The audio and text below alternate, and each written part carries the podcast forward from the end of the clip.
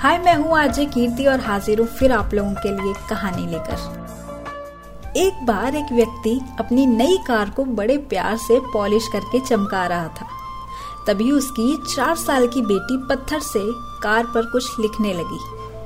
Car पर खरोच लगती देखकर पिता को इतना गुस्सा आया कि वह बेटी का हाथ ज़ोर से मरोड़ देता है।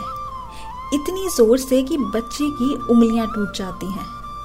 बाद में अस्पताल में दर्द से करा रही बेटी पूछती है, पापा, मेरी उंगलियाँ कब ठीक होंगी?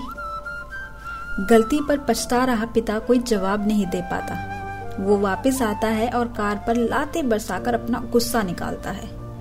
कुछ देर बाद उसकी नज़र उसी खरोंच पर पड़ती है, जिसकी वजह से उसने अपनी बेटी का हाथ तोड़ा था। बेटी ने पत्थर से लिखा था आई लव यू डैड कभी कभी गुस्से और प्यार की कोई सीमा नहीं होती। याद रखें कि चीज़ें इस्तेमाल के लिए होती हैं और इंसान प्यार करने के लिए। लेकिन होता इससे उल्टा है। लोग चीज़ों से प्यार करते हैं और लोगों का इस्तेमाल करते हैं।